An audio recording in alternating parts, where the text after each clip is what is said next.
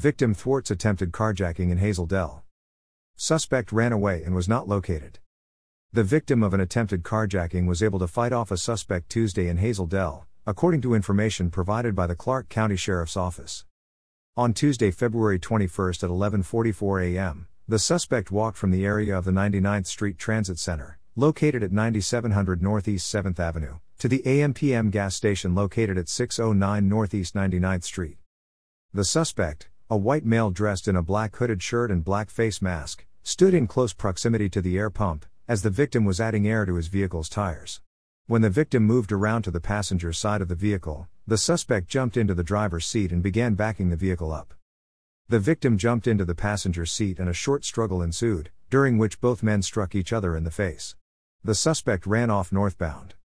Sheriff's Office deputies set up containment around the area and the Battle Ground K 9 officer responded to conduct a dog track. The suspect was not located. The Clark County Sheriff's Office Tactical Detective Unit is following up on the investigation. If you have information on the incident, please call Detective Tanya Johnson at 360 600 1505. Information provided by Clark County Sheriff's Office.